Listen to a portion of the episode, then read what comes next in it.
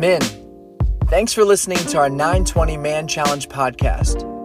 These are Bible teachings that are meant to be discussed alongside other men in community at our Blankenbaker Man Challenge gathering, where we prioritize developing a competent and confident understanding of who Jesus is and authentic and intentional male relationships. We hope this teaching of God's Word grows your relationship with the Lord, and we urge you to unpack it in your relationship with others. Enjoy! The world around us is constantly changing, consistently failing, and fighting against the rules and lie about who you are. The world seeks connection, but is drowning in separation and division and fighting against everything we stand for. The world seeks to be the answer to something that someone greater than us designed. God calls us to have skillful hands, so we will develop confidence and competence in who Jesus is. Men join teams to win so we will develop authentic and intentional relationships. We will become fully known by a few. We are stronger together.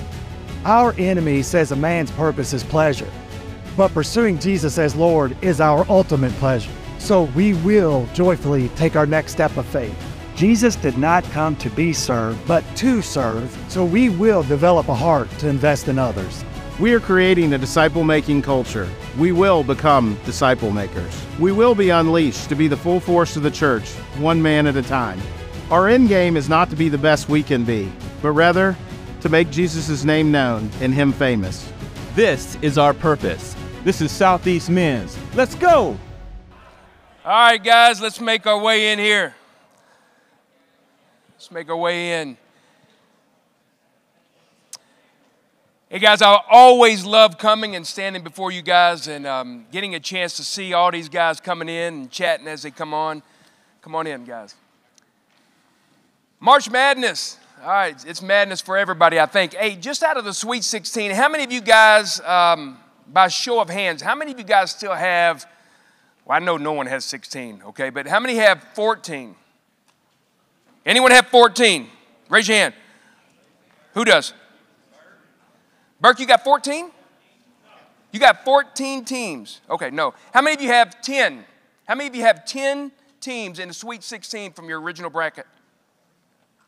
All right, what about eight? We got some eights. Six?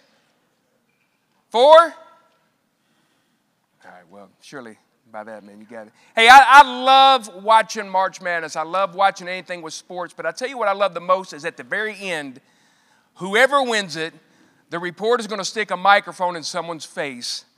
And I love when a, an athlete gives glory to God. Man, I'll stay up late just for the hope of someone that will give glory to God. Um, I love that. Hey, we go. We have somebody come up and talk about our values. And normally, when people come in MC, they normally talk about um, one of our four values, and they may talk a little bit about that. The thing I love about the values is none of the values really um, never are played out until Proverbs 27 17. You got to have that. Iron sharpens iron, so one man sharpens another. We have to have that. That's why I love men's ministry. I have people around me that will rub me the wrong way. They will say things in my life that I need to hear. Not what I want to hear, but what I need to hear. And so that, that's what I love about Man Challenge. And hopefully, you have some guys in your world that will rub you the wrong way that we can all get where we want to get. And that's by following Christ and understanding our need for Savior. I got just a couple announcements because I don't want to dig into our, our um, speaker's time. As you can tell, he's got a lot of, lot of things going on up here today. Um, our announcements um, Operation Spring Clean. Okay, you have something on your table. The QR code is going to come up. Here's the deal, guys. We have 21 um, widows that we want to serve in our church 21. We're going to need about 75 volunteers. Now, when I mean 75 volunteers, um, yes, it can be you guys. Maybe you can get together as a table, but we're not just saying just you guys. It could be your wives, it could be um, your kids. There's nothing like modeling um, being a servant of Christ like taking our kids out with us. Okay? So that is an option as well. I just need you to go to the QR code, um, sign up for that. We need about 75 to 80, is what Andy, Andy's telling me. That is Saturday, April 15th. we will meet at 8.30. It'll go till noon. Okay, so that is, um, that is a great way uh, to serve. The next day, Sunday, April 16th, I feel um, inadequate or even uncomfortable sharing about this, but our FCA Night of Champions, that Sunday, April the 16th, it's going to be at Northeast Christian Church. And what that is, is that is an event where we brag on what God is doing on the campus of the University of Louisville. Okay, meet and greet is at 6, goes to 645. Uh, we'll have a silent auction there. And then we will um, start the program at 7. It'll go till 8.15. Uh, and it'll be a great, great night. Peyton Siva, Peyton here? Yeah, Peyton, Peyton's going to be our speaker. And I um, really look forward um, to that. I'm going to bring out our speaker. Come on out here, Joe Donaldson. Only one person probably can, can pull this thing off where they bring a um, throne. It's Joe. Joe, thanks for being here, man. I'm excited. I'm not going to cut into your time. I look good. forward to, um, yeah, good. I asked um, I asked Bob Russell what he appreciated the most about you. Here's what he said. He said, "I love that Joe excels at interacting with the audience as teacher. He has a unique creative gift of making Scripture come alive by imagining the Bible characters' human response to situations in ways to help us see ourselves in the Bible." I believe that, man. Let me pray for Joe, and he's going to get in it. Father, I thank you for your love and your grace. I thank you, God, for um, just all the men that got up early to, um, to hear, from, hear from you. So, Lord, I pray that Joe will stick to his Bible. Father, mm. I pray that he will do what Bob just said. He'll make the Bible come alive by the power of your Holy Spirit. It's in Jesus' name we pray. Amen. Give it Amen. up for Joe Donaldson. Amen. All right. So we're going to start this morning with something that Bob Russell would never have done. All right, we're going to play Name That Tune. All right, and so just a second, uh, Andy's going to play a video up on the screen. So you'll have both the visual and the audible thing, and you need to name the singer and the name of the song. Now, your whole table is competing, so you can work together as a table. As soon as y'all got it, raise your hand, jump up and down, whatever, because there are prizes for your table. So when, you're, so when you know the, the name of the performer and the name of the song, jump up and down so we'll know who you are, and we'll go from there. Andy, you ready? Here it goes. Well, I found a girl, sweet. Okay, this table right back here, this no, table back here claims it. What do you got? Name of the song. That's it. That's it. Congratulations. All right, all right. Uh, table number 378, or whoever you are, I get ready. I'm going to throw it halfway to you right here, sir, in the red sweatshirt. There it is. Oh, good job. Good hands. All right, that's on back. Okay, all right, there you go. There you go. All right, that there are wonderful things about Easter. That was one of them. Those are Reese's eggs, and so your table gets to share those. The name of the song was Perfect by Ed Sheeran. What a way to start the morning. Okay, um, this, this weekend, my wife and I facilitated a wedding. Uh, I, I, I performed the wedding. She was the wedding coordinator. We did it at our little retreat house for a young couple that we know and uh, they chose that song as their recessional song. I wasn't that familiar with it. I, I, I don't really keep up with uh, up to date things. I was familiar with the name Ed Sheeran, but I didn't realize how big of a deal he is. You know, that song, Perfect, and then another one he uses, oh, Words I Speak Out Loud or something like that. Those are the two number one songs for first dances for people in the weddings. Matter of fact, some of you guys, maybe you may not remember, you may have danced to that song, uh, one of those two songs. Uh, that video that he popped up there has been viewed on YouTube 3.4 billion times with a B, billion times. Uh, over the last decade, he's like the, the, his music's been the most downloaded, streamed, whatever, uh, one of the top three in, in, the world of all performers. I, he's a big deal. I, I, didn't really realize that and stuff. But what's interesting is, as I was getting ready to do that music for their wedding stuff, I also read a little bit about a story. It wasn't always that case. This guy's only a little over 30. He's from England. He came to the U.S. going to make it big in music, uh, but he didn't have a really connection. So he just came here, started trying to perform, find somebody to see him. And it, for, for several years, it didn't work very well. Yeah, he, he really, really struggled. He was just, you know, working odd jobs like so many musicians. He's just trying to make it. He ends up out in Los Angeles not having any success. He's playing in some, some tiny little dive bar somewhere, trying to play his music, and somebody hears him. It's actually, it was the comedian Jamie Foxx. Hears him, thinks this guy's really talented. So he goes up to him after the performance, introduced himself, said, Hey, I think you're really talented. Uh, you know, I'd like to help you. He goes, Oh, that's awesome. He goes, What do you need? He said, Well, right now, I could use a place to stay. He, he, he was, you know, semi homeless, and so he ends up, supposedly, this is what Jamie Foxx says, sleeping on his couch for six weeks. You know, that guy, he just needed a place to stay. And Jamie Foxx introduced him some people, uh, got him into a live performance that he was a part of, and the rest is history. I mean, he's, again, now he's suddenly, you know, one of the most successful entertainers in all the world.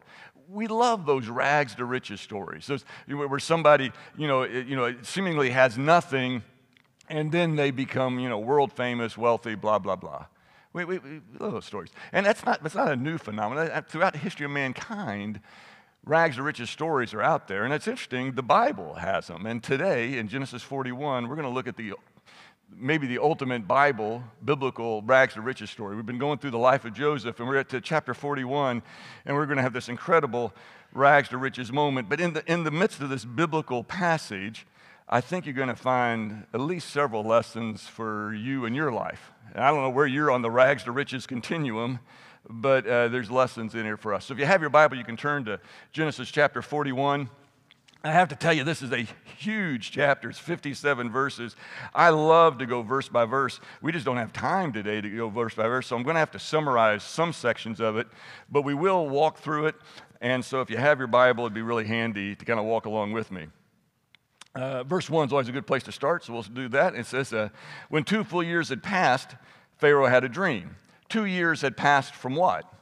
Well, from chapter 40. And you all studied that last week. Chapter 40, uh, uh, Joseph is in prison. And it's, it's interesting because we see the dates in this. As a 17 year old, well built, handsome man, he was on top of the world. His brothers, out of their jealousy and anger, end up selling him into slavery. And from the age 17 to the age 30, he was either a slave or in prison, falsely accused. Imagine spending the ages 17 to 30 e- either a slave to somebody else in a, in a, culture that you're not familiar with, in a land far away from your family, or, or in prison false, falsely accused. That's been the last 13 years of Joseph's life. While in prison, Again, he excelled as a slave. He excelled in prison. People gave him responsibility, but he's there in prison. Two high ranking officials get put in the same prison. It's the cupbearer and the baker. I mean, they sound like, like a you know, fairy tale characters, but I mean, they were, they were like cabinet positions of the president, but this is a Pharaoh, his cupbearer, his chief baker, and they're in there, and they both have dreams. And uh, Joseph comes in and says, Hey, what, what, are y'all so down? And he goes, Well, we've had dreams. We don't know what to do with them. He goes, Well, tell them to me because, I, you know, I, interpretation of dreams belongs to God. I, I, I can do this. And so they told him that he interpreted the dreams. And both of their dreams are going to be three days later. One was going to be lifted back up, cut, the cupbearer back into his position, and the baker, you, are going to get lifted up and hung. and, uh, and, and then it happened. And so that, that, that's how last week's lesson, chapter 40, ended. But it said that the cupbearer, Joseph said, Hey, man, when you get back into power, remember me, man. You know, you, you put in a good word to Pharaoh. I don't belong here. And, uh, and it, it, ended with chapter 40 of saying that, that the cupbearer didn't do that. He, he didn't remember Joseph. And I get it. I mean, when you, when you first get into a job, you don't want to risk it. I mean, he's already been sent to prison once. He's going to be on the down low. And, but he just, he, you know, he didn't, he didn't advocate for Joseph. But now it's two, two years later, and it says that Pharaoh has a dream.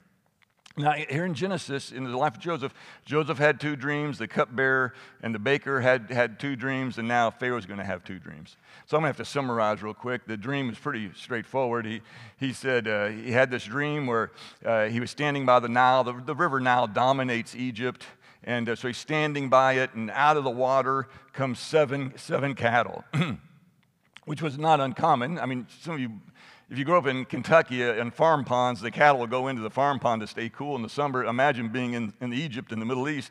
They'd come up out of the Nile, they started eating, and they were big, beautiful, full, fat cattle. And then, but then out of the Nile came seven more cattle, and they were ugly and gaunt and, and emaciated. I really wanted to say that word. Okay, I got it in there. Okay, uh, and uh, uh, just just terrible looking cattle. And they came out and they ate the big seven healthy ones. And that startled him. And, and, and he, he said, said that he woke up and then he fell back asleep. And this time, he, he, in his dream, there was a single stalk of grain And, uh, and again, Egypt was kind of known as the breadbasket of the Middle East because the Nile River would flood every year and they'd have fertile ground. And so they had the stalk of grain. And, uh, and there were seven uh, heads of grain on it. And they were big and beautiful and healthy. But then there were seven small, kind of uh, wind-blown, weak-looking heads. But the weak ones ate the other ones. And he had this dream. And he woke up and he was bothered by the dream. The Egyptians believed powerfully in dreams and the power of them. And if the leader of your country has two two dreams like this, he goes, This is significant. So he brings in his advisors. Uh, the, the, the, Egyptians were very big on interpretation of dreams. They, they, they have found what they would call dream books or dream encyclopedias. They, they, you know, what all these things mean, but nobody seems to be able to give him a good answer. I'm sure they gave him some answer, but I think he just said, Nah, I don't think you're right. And so he was frustrated because he'd had these two very strong dreams and he didn't have an interpretation. All right, so we're going to pick it back up here, here in, uh, uh, we'll, we'll, pick it up, uh, verse 9. It says here, Then the chief cupbearer said to Pharaoh, Oh, today I'm reminded of my shortcomings. Pharaoh was, was, was once angry with his servants, and he imprisoned me and the chief baker in the house of the captain of the guard. Each of us had a dream that same night, and each dream had a meaning of its own. Now a young Hebrew was there with us, a servant of the captain of the guard, and we told him our dreams and he interpreted them for us and he was, he was dead on. Mm, shouldn't have said dead on for the baker. Anyway, all right, so, um, so suddenly, suddenly he remembers Joseph. Why does he suddenly remember Joseph? So, you know, remember Bob Russell said, I interact with the audience, and that's what I'm about to do right now. So, so, uh, so he said, he said, why does a cupbearer remember him now? What was that? Yeah, yeah, well, yeah, he interpreted a dream, but, but uh, the cupbearer, why does he bring it, why does he remember Joseph now? I agree with that. Like God's timing, that's a good answer. that, that is a good answer. Yeah, I mean, thank you, Dwight. He, he, he, he, he wants to, he, he, I mean, if there's an advantage to it now. I mean, before there wasn't really advantage for him to, to hey, hey, Pharaoh, I got this guy that, you know, that I owe a favor to, but now, and I have to say, I can relate to that. Uh, was, we talked about this last week when, in the classes that I was teaching. I mean, it's really easy for me to forget the people that help along the way until you need them and stuff. And, and then this morning, I woke up at a ridiculous hour to get here. I don't know why you all do this, but God bless you. All right, but anyway, and, and I woke up, and, and the first thing on my mind was to pray to God. You know what? That's not always my first thing on my mind but I was coming here to teach. I'm not sure about uh, this little bit different setting. I, I, haven't taught this lesson before, so I need God this morning, and so I remembered Him. And then I just it just hit me. Oh, that's what I do, isn't it? With God, with other people, many times I can be like this cupbearer. I, I remember you when I need you. That was just a little, uh, just something for you to ask yourself sometime. Am I remembering these people because I need them or because uh, because I love and care about him. Anyway, so he remembers them. He says, Hey, I got this, this young Hebrew. He could interpret dreams and maybe he could help you because if he does it, as Dwight says, then I'm going to look good. All right, let's see what happens. So, uh, verse 14 So Pharaoh sent for Joseph and he was quickly brought from the dungeon. And when he had shaved and changed his clothes, he came before Pharaoh. So they said, Well, all right, Joseph, we need you. And so suddenly they need you. So they go to prison, Joseph, you need to come before Pharaoh. But you can't come like that, man. You, have been, for the last 13 years, he's been a slave or in prison. I mean, he, he is not fit to be come before Pharaoh, the most powerful man in the world. And so they clean him up, they shave him. Uh, the Hebrews would grow a beard. The Egyptians, if you're uh, if you were in high levels, you would be clean shaven. So they cleaned him up, brought him before Pharaoh, and let's see what happens. Verse 15 uh, Pharaoh said to Joseph, I had a dream and no one can interpret it. But I've heard it said that, that uh, I've heard it said of you that when you hear a dream, you can interpret it. Here's his big moment. Here is his opportunity. Pharaoh himself, the most powerful man in the world, says, I need you, and I hear you can interpret dreams. And I, I if I was there, my sense would be I, I would say, Yes, I can. But let's see what Joseph says. And actually, I think, I think Andy, we have this verse. I think, yeah. He says, I cannot do it, Joseph replied to Pharaoh, but God will give Pharaoh the answer he desires. So it, it, he has this little double answer here. His first says, I can't do it. But then it says, but God will give Pharaoh the answer he desires. I, I think both phrases are, are, powerful. When he says, I cannot do it, what, what do we learn about Joseph by him right away saying, I, I can't do it. I can't do it on my own. What, what, what, what does that tell us about, about Joseph? Right, there's a real humility about it. Because, man, this, I mean, because in a sense, I mean, because everyone says you interpreted the dreams. He goes, No, I, I, I don't do that on my own. Uh, that, I can't do it. You ask me to interpret this dream on my own, I can't do it. So there's humility about it. And I don't think it's a false humility, because I get that. We see a lot of that in our culture. really, I'm not that awesome. You're getting the lights here. Okay, you know, I mean, you know, we, I, I just, uh, but I, I think he, he's, a, but then he says, but God will give Pharaoh the answer he desires. Listen, I can't do it, but God can do it. So what is that? Because what's powerful about this statement in this setting? Anybody? That, that was pretty vague, I know, but.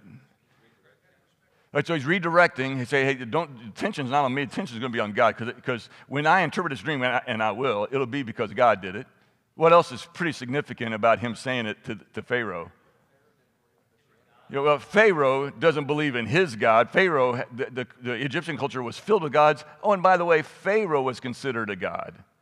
So he's saying to Pharaoh, hey, so you got a dream no one can interpret. Well, let me just tell you, my God, the one God, the only God, he can do your dream.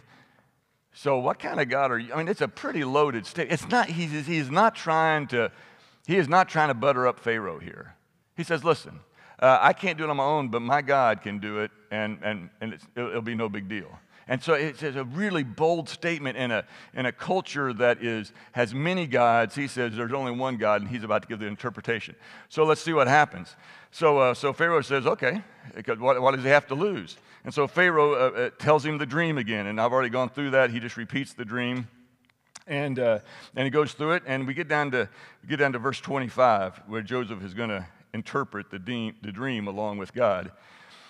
Verse 25 Then Joseph said to Pharaoh, The dreams of Pharaoh are one and the same. God has revealed to Pharaoh what, he has, what, what he's about to do. He says, Listen, your dreams are easy. They're the same thing. They both say the same thing, and God's about to reveal it to you. So there it is. Now, and again, Chris had talked about it. He loves it. At the end of the NCAA tournament where somebody gives credit to God, well, boy, Joseph is definitely doing that. He says, Listen, I, I, know what the dream means. I'm about to tell you. God revealed it to me. I'm about to reveal it to you. And so, so he goes through it. And so he goes, he says, It's pretty simple. The seven cows are seven good years. The seven, uh, the, the scrawny cows that eat them are seven bad years. The seven stalks of wheat, the, the seven heads of grain are the good years. The seven tiny ones are bad years. Here's the deal you're going to have seven great years here in Egypt, and then there's going to be seven years of famine. That, that's, that's what the dream is. And then, then, he ends that interpretation down here in verse 32 by saying, The reason the dream was given to Pharaoh in two forms is that the matter has been firmly decided by God, and God will do it soon. So he, again, he just goes back and say, Listen, God's going to reveal it to you. And by the way, now that you know what it is, God, God, God, that's what God wanted for you to know what it is, and he's about to do it. So you need to get ready. Boom, there it is. Again, giving credit to God, all that stuff. Again, what did Pharaoh want him to do? Interpret the dream. He's done that. And, and I, at this point, I think it's kind of a drop the mic moment. He would walk off, but he doesn't do that. Look what he does next. This is shocking to me as a passive, unobtrusive person. I would never do this. Verse 33, listen to what he does. So he, he, he, tells interpretation, and now listen to this. And now let Pharaoh look, this is him talking, and now let Pharaoh look for a discerning and wise man to put him in charge of the land of Egypt. Let Pharaoh appoint a commissioner over the land to take a fifth of the harvest of Egypt during the seven years of abundance. And they should collect all the food of these good years that, that are coming and store up in the grain under the authority of Pharaoh to be kept in the cities for food. This food should be held in reserve for, for the country to be used during the seven years of famine that, that will come upon Egypt. It's coming, so be ready for it, so that the country may not be ruined by the famine. So he interprets the dream, and then he gives them what would you call that? Uh, uh, how would you describe that little paragraph? He gives them a what was that? Yeah, yeah, a directive, a strategic plan, or whatever. Now, that's bold. Not only did he interpret the dream, he said, This is what you need to do with it. Why do you think Joseph did that?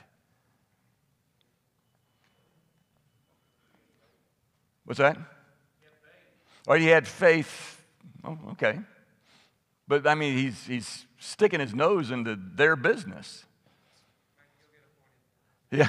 So, hey, you might want to appoint somebody who's really, really smart uh, who could do this. I mean, so maybe he was doing some, uh, you know, writing his own job description, okay?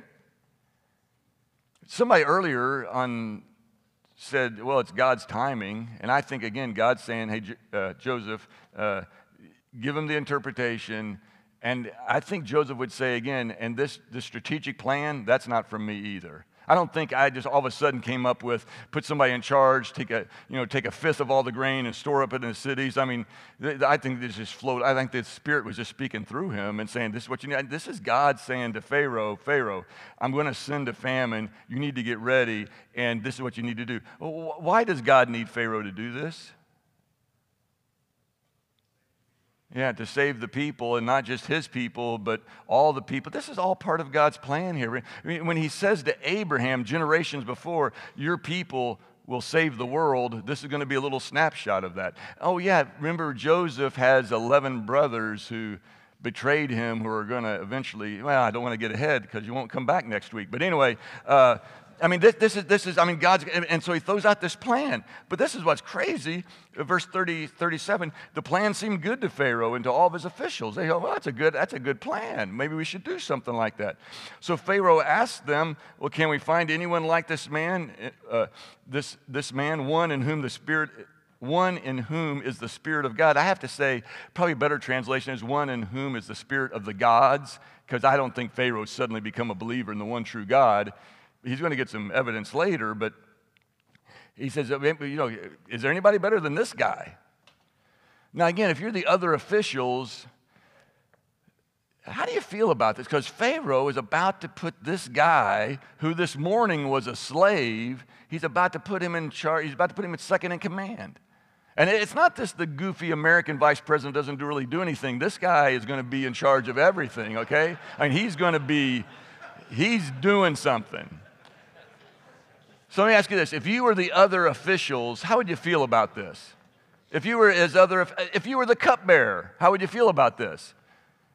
Uh, I just brought him in for the interpretation. I didn't really anticipate him being, I mean, I, this would be hard. And I got to tell you, Joseph is going to be in this position for at least the next 14 years and more. And I got to tell you, I, I don't think everybody was on his side when he took this position. I mean, I put this, who do you think was nervous when Joseph was put in this position? What was that? Yeah. Well, what was that? Potiphar. Who else? The dream interpreters, yeah, they just got trumped, yeah, and, and now they're kind of out of business because they got this Joseph guy who doesn't really need them. I got there's one other person I think we should think about that may be a little nervous. Potiphar's wife, absolutely, man. When you come up for the big social events, and you look over and the guy that's in charge of the country you falsely accused, I think that made for some awkward moments. But they, all of a sudden, Joseph is in charge. And I think, I think people went, Really? And Pharaoh said, Really? Let's see what happens. All right, so, uh, so he puts him in charge. Uh, but but, he, but it, it, he doesn't do anything yet. Let's see what, what happens here. Um,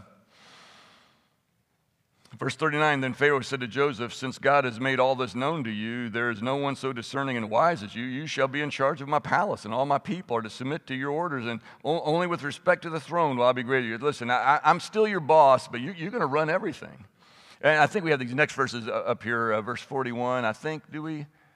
Uh, verse 41 says, So Pharaoh said to Joseph, I hereby put you in charge of the whole land of Egypt. Ooh, that's a big job description. All right, and then he goes on to say, he says, uh, Then Pharaoh took a signet ring from his finger and put it on Joseph's finger. Again, that, that would be, that'd be a, a, seal saying that it's official. He dressed him in robes of fine linen. People are always putting robes on Joseph, all right? And put a gold chain around his neck, and, uh, which is something about middle age. I'm not sure. But anyway, so he does that. And then, and then he had him ride in a chariot as his second in command. So he goes from being in prison to now being in a chariot. I mean, what an incredible rags to riches story. And people shouted before him, Make way, which actually, oh, we even have the little, little, if you go to the study note that isn't there, it actually would probably be more literally bow down.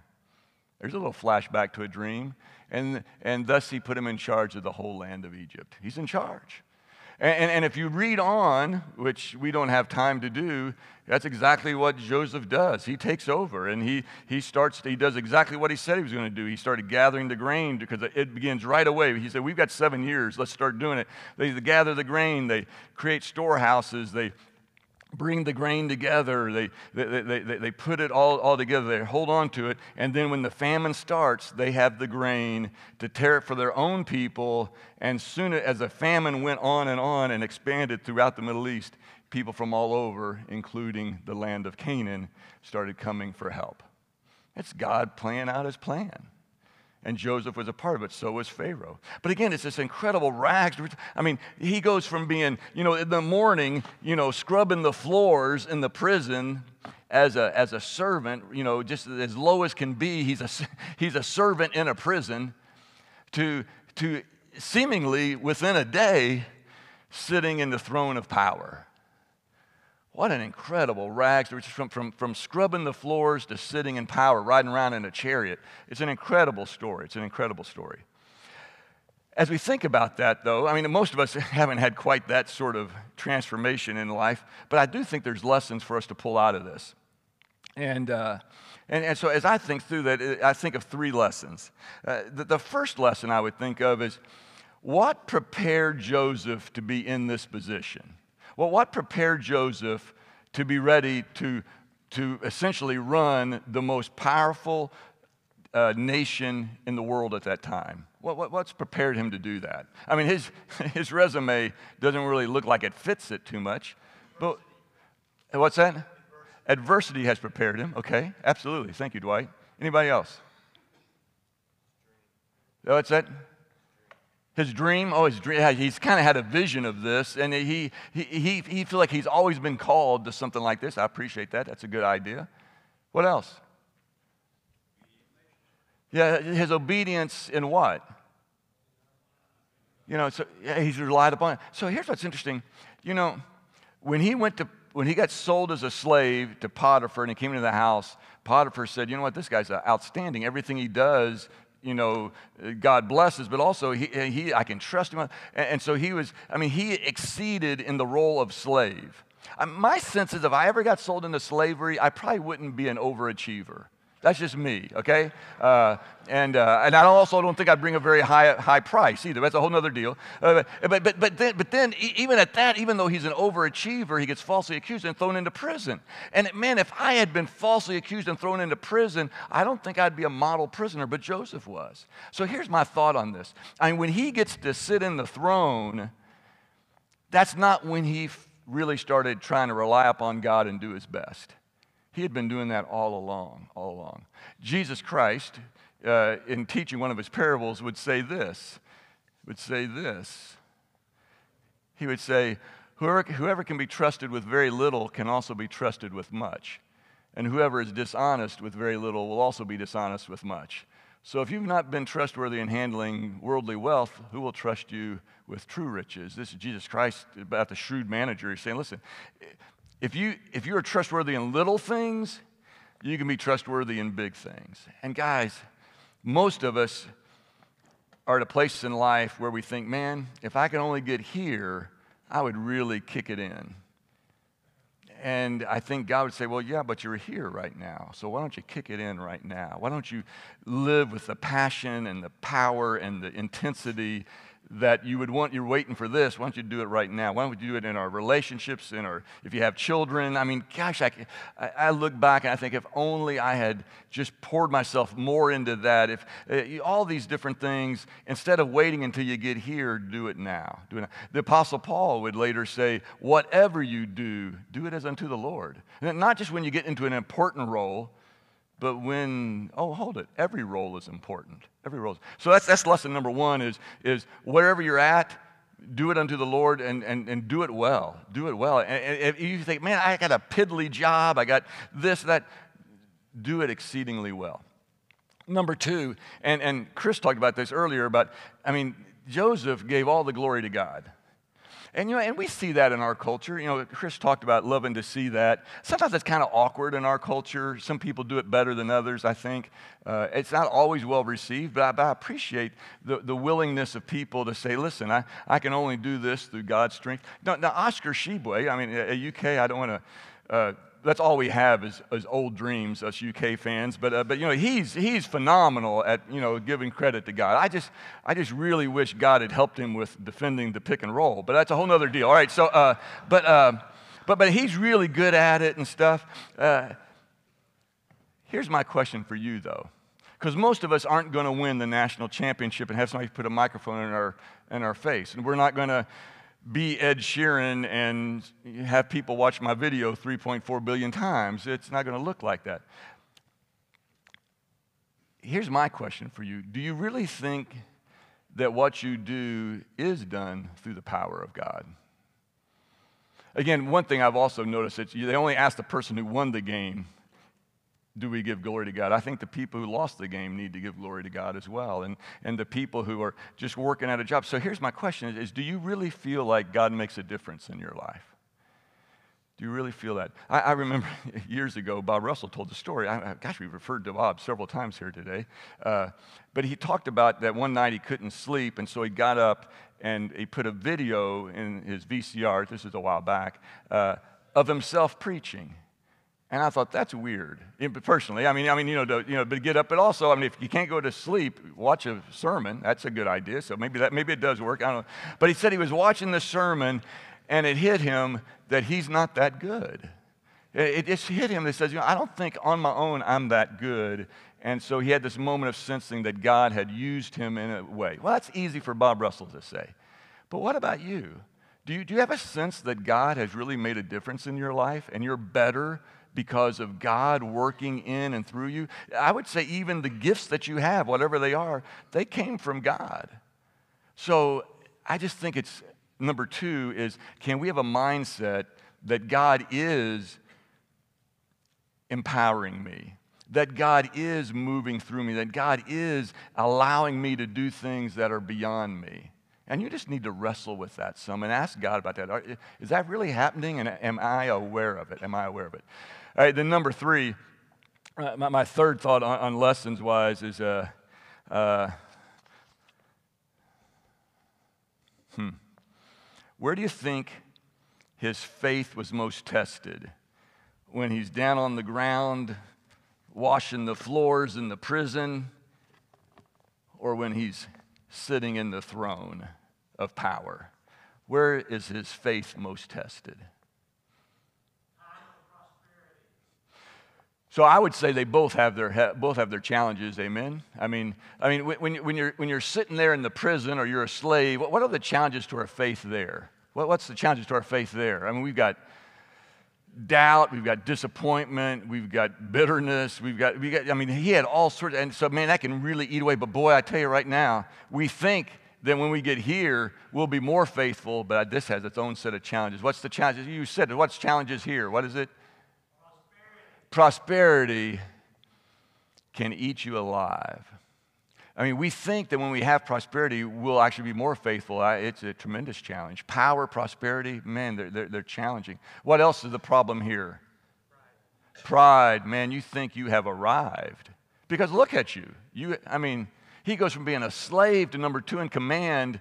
Man, that gives you a little strut in your step. All right, what else? Greed. You can now you got power, you can get even more. I mean, I, guys, I just, I just want to encourage you that whether you're down and out or at the peak of whatever your world is, there's challenges in both and there's opportunities in both. But you need to be aware that you may be thinking, man, I, I want to get there, but when you get there, you better have your eyes open because there has its own problems and stuff. So, so again, so just three quick lessons. You know, you know, the, the first one is the idea of, uh, uh you know, if you want to do great things, then do little things well. All right, for for, for God. And number two, give really think to yourself, do I really believe that God gives me power? And then number three be ready and be aware because you're going to have challenges at either place and everywhere in between, but you're also going to have opportunities, great opportunities. And one thing about Joseph is Joseph seized the opportunities in life uh, to bring God, God into the picture in his own life and the life of others. All right. Uh, the rag to riches story. We love the, why do we love those rag to riches stories so much? Why, why, why do they catch our attention? Why, why do we love rags to riches stories? Hope. Who said that?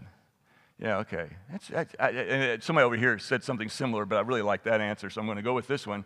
Uh, they give us a sense of hope. Because, you know, if I'm down here and I hear a story, I think, man, maybe someday I can be there. I mean, rag to riches stories give us hope. And I get that. I get that. So as I thought about this lesson, I thought, wow, yeah, I get that. But, you know, there's another story that I think even gives us more hope. And it's not quite rags to riches. Actually, y'all can help me with this a little bit. It's riches to rags. It's Jesus Christ, God Himself, sitting on the throne in heaven, who says, You know what? I don't have to hold on to this. I can empty myself of that and come and live among my creation, but not just live among my creation, but I can come to be the servant of all. And that, pictured wonderfully in his washing the feet of the apostles, but even more significant, and he washed us, not just our feet, but all of ourselves by dying on the cross. And so he sets aside the throne to come and live among us, to serve us, to die on the cross. So it's riches to rags. That's a story that gives us hope. But the story's not quite done yet, is it? Because what happens next? Well, he ascends, he, he comes back to life, and then he ascends back into heaven, and he sits down on the throne, and he says to you, Close your eyes right now, close your eyes, and he says to you, I'm waiting for you to come and join me. It's the riches to rags to riches story that gives us ultimate hope. Dear Heavenly Father, I thank you for this day. I thank you that this story, way, way back thousands of years about Joseph, is a snapshot of us. And Lord, uh, uh, that you are with us and that you do want to empower us and you want to come alongside of us and you want to stand with us in times of adversity and in times of prosperity. And Lord, I thank you that you did not stay on the throne of heaven, but you came and you lived among us, you walked among us, and you died among us for us. And Lord, I praise you that you loved us so much to do that. But I also praise you that you had the power to overcome death and return to heaven, and you're waiting to pray, take us home. Lord, all these things we pray in the glorious name of Jesus Christ. Amen. Thank you, gentlemen. Thanks for listening to this week's Bible teaching from Man Challenge at the Blankenbaker campus of Southeast Christian Church. For more information on how to get involved, reach out to us via the email address in our podcast description or find us on social media.